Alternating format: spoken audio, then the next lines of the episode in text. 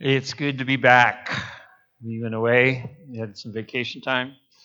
So, if you haven't met me, I'm Mark Besmeyer. I'm one of the pastors here, and um, we've been doing a series in Second Timothy, and we're going to go back there. We've only got two more weeks on this, today and next Sunday. And we're in an interesting section because you'd be tempted, like I was tempted when I first started to get ready to teach this, like, oh, we'll just skip over that part because you know the last time I taught we talked about Paul talking about finishing the race. You know, we could just finish the book with finishing the race. Because this section has a whole lot of people described in it. And then as I got looking at it, I thought, no, we need to talk about this. And I think there's some things for us to learn here. So let me give you a context for that. So there's a difference between designing something and implementing it. Have you ever thought about that? You know, you have all these plans and then you try to go about doing the plans. So the picture on the left obviously is a football play, and so the little circles represent the offense and the little triangles represent the defense. And so, you know, you just push this guy out of the way. Well, you can see what if the guy's 300 pounds? Pushing him out of the way hits a reality that's not simple. And so sometimes things don't go according to plan. When we read the New Testament, Paul gives these great instructions about this is how the church should work. We're all the body of Christ, and we all are members of one another, and every part helps, and we all fit together, and it's all beautiful. And you just do teaching, and then when somebody gets out of line, you, you do some, you know, loving rebuke, and that fixes everything.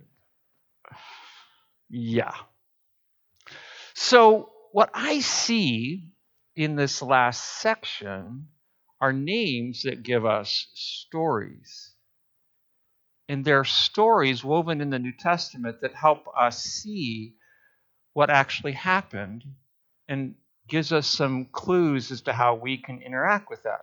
You know, people talk about the early church. We don't have any videos of an early church service people talk about it, and we get some ideas from records, but here in Timothy, we're going to look at some names. So we're going to slow down.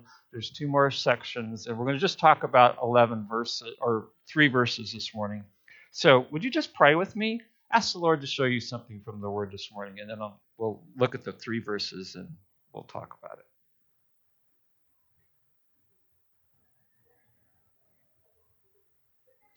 Father, would you just remove anything that clouds our thinking right now and help us look at your word and hear from you? I pray you'd apply your word to your people and help them hear you. I ask this in Jesus' name. Amen. So here are the three verses. Paul writes to Timothy Make every effort to come to me soon, for Demas, having loved this present world, has deserted me and gone to Thessalonica. Crescens has gone to Galatia, Titus to Dalmatia. Only Luke is with me. Pick up Mark and bring him with you, for he is useful to me for service. So you got five names, and Paul is uh, urging Timothy to do something. He's come. Now, what's interesting, you know, we talked about how Paul understands he's near the end of his life, and yet he's obviously continuing, and he says, Come, I'm, I'm alone here, and I need you. But the first person he mentions is Demas. Now, Demas occurs elsewhere. If you read the book of Colossians and you read the book of Philemon, he's mentioned in the end and he gives a greeting, like Demas greets you. So obviously, he was one of Paul's companions and probably was known to the other churches, so he was a worker.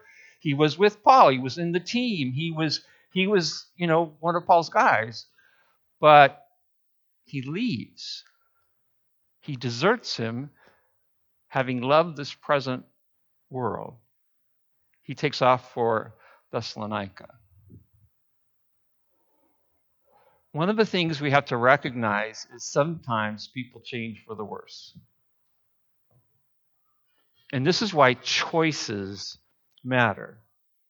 Your choices have an impact on your life. I'm going to talk more about that in a minute and give you some illustrations, but how do you think he ended up in, Thessalon- in Thessalonica? It wasn't just a random out of the blue thought. It wasn't just one choice to get there. So I was curious why why that city?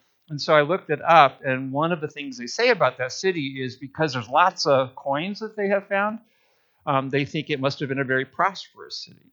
So he was going, he was going for this world's comforts. He was going for the good life, it would appear. And yet, Paul didn't fix him. You know, he didn't just give him a rebuke and that solved it. Demas set on a course of decisions that led him to go. And one of the things we have to recognize about the people around us is sometimes they make a series of choices and they end up apart or away or in the wrong place. They change. They leave for the wrong reason. Now, the other thing that's interesting here is Paul's talking about how he got deserted by Demas, but then he talks about two other guys. Crescens goes to Galatia and Titus goes to Dalmatia. Those aren't with bad reasons. You know, he knows we know he writes to Titus, so they're probably workers who are going to serve and be a part of the the, the work that God is doing. So as I think about that, sometimes people leave for good reasons. You know, sometimes God leads people to go elsewhere. We're celebrating a couple this morning. We're going to pray over them, and it's sad when people leave. I don't like I don't like change for the most part. I don't know if you are a person who likes things, but but some leavings are good, right? When your children grow up, it is good that they leave the house, right? And there are changes that are good, and this is something you celebrate. So Paul wasn't sad that Titus and Chris, um, the other guy, left. he wasn't sad about that. Those were good reasons. So sometimes people leave for good reasons, and although you miss them, you know you're going to celebrate why they have left. So we've got three names. Demas leaves for the bad reasons. Crescens and, and uh, Titus go for good reasons. And then he says, Only Luke is with me. Paul isn't completely alone. And then he says, Pick up Mark and bring him with you, for he is useful to me for service. Now, there's a story here, because who's Mark? Well, this is John Mark. So, what's the story about John Mark? Well, John Mark had been with Paul on that first trip. Remember, he and Barnabas went, and what does John Mark do? He leaves. He takes off. He says, I, I, I can't, I can't handle this. So when they go on the second trip, Paul and Barnabas have a discussion about who's on the team. Barnabas wants John Mark. Paul says no. And they have a big, well, it says disagreement. It says a, a sharp disagreement. They separate over him. Paul takes off with Silas.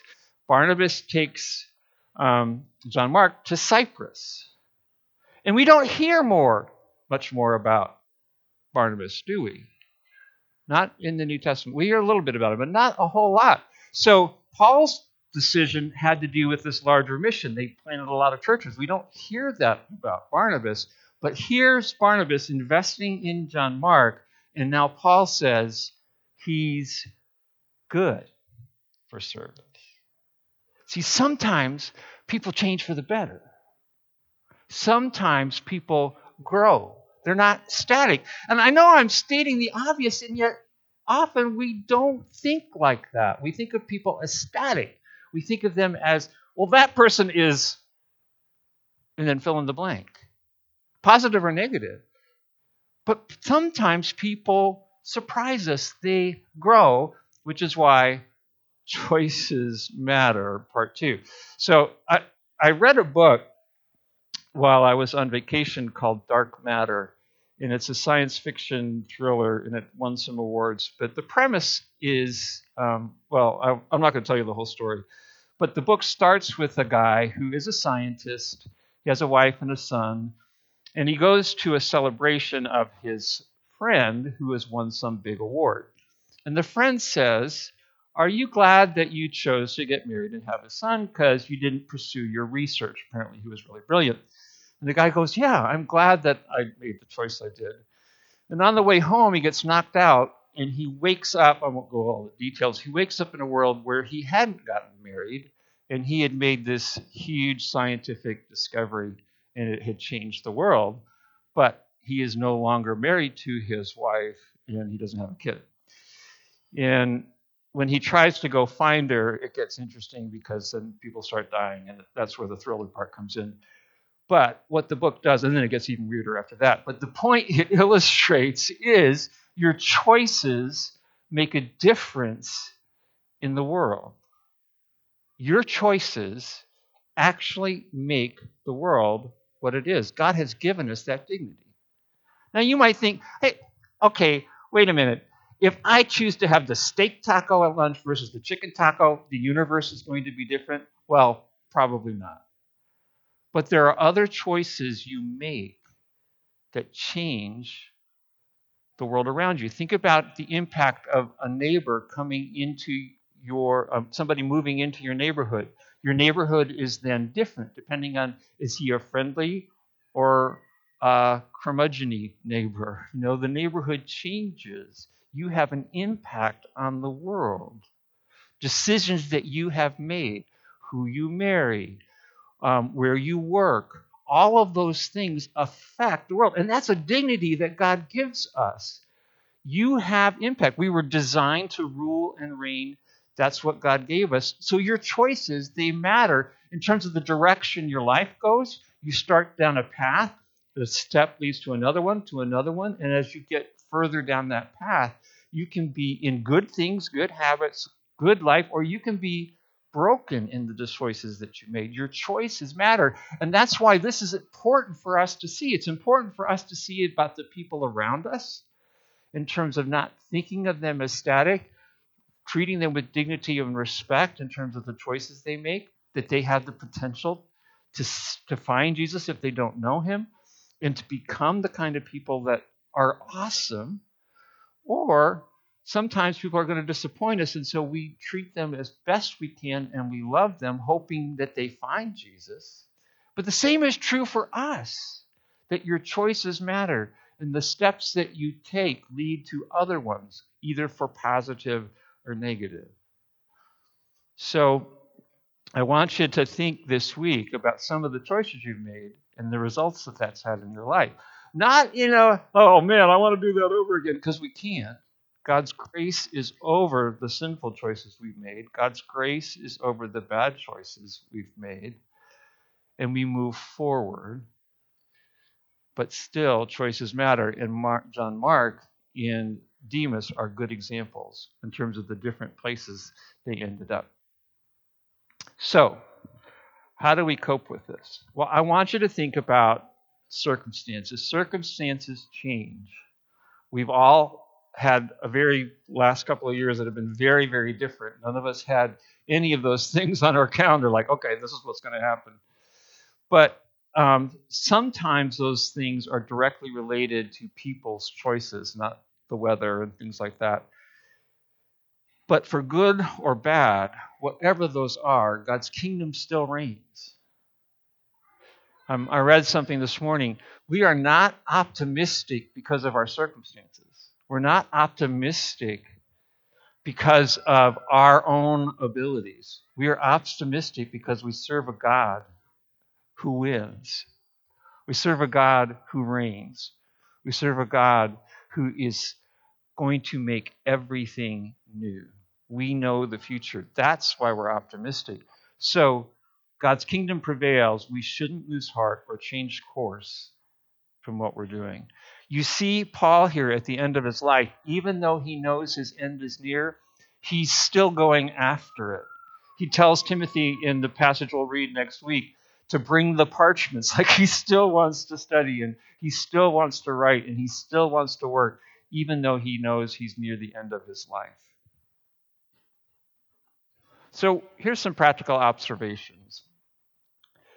Life's messy. Being involved with people, it, it's messy. They uh, sometimes disappoint you. So you're going to have to be flexible. Recognize God does not hold you responsible for anything you can't control. The stuff that's you can't actually do anything about is not your responsibility. You're only responsible for what choices you can make. So learn to be flexible when things aren't the way you want. Give some grace to the people around you. Life's messy. Second, people are complicated. Don't assume you have the final word. They'll surprise you. Sometimes for good, and sometimes like, oh, wow. But recognize that and understand that as people are in process, there is still hope. There is still the possibility of God doing something in their life. And then, third, pursue unity in healthy ways. Ephesians 4, Paul writes about preserving the unity of the Spirit and the bonds of peace, and he talks about us how we need to be humble and we need to be uh, patient and we need to be tolerant. And we have seen boatloads of people not doing that with the anxiety and the anger that is fomented. And I've, I've just been reading case after case of, of people just, just being vicious in situations where they should, as believers, have been better than that. And so I think Ephesians 4 is an important thing for us to think about when we think about the fact that life is difficult and circumstances can be hard and people are in process and can change. So let's remember that we are optimistic because we know God and He wins. Let's keep going after it. And let's give grace to the people around us with the hope that they will pursue and know Jesus and that they can find that way. And let's understand that our hope isn't in them being perfect, but it's in Jesus. Let me pray. Father, thank you so much. Thank you so much that Paul gives us a glimpse into the, the lives of the people around him. It's too easy to, to draw diagrams and think of things being under this perfect situation, but life is messy and you understand that. Yet you give us the grace to love and care for the people around us. And that's what we ask for, that we might be those people who are able to pursue the unity of the Spirit and the bond of peace, and we can do it with humility and gentleness and, and show tolerance for one another, and we can ask and, and learn from one another. Give us the grace to be your people in that kind of way. We ask in Jesus' name. Amen.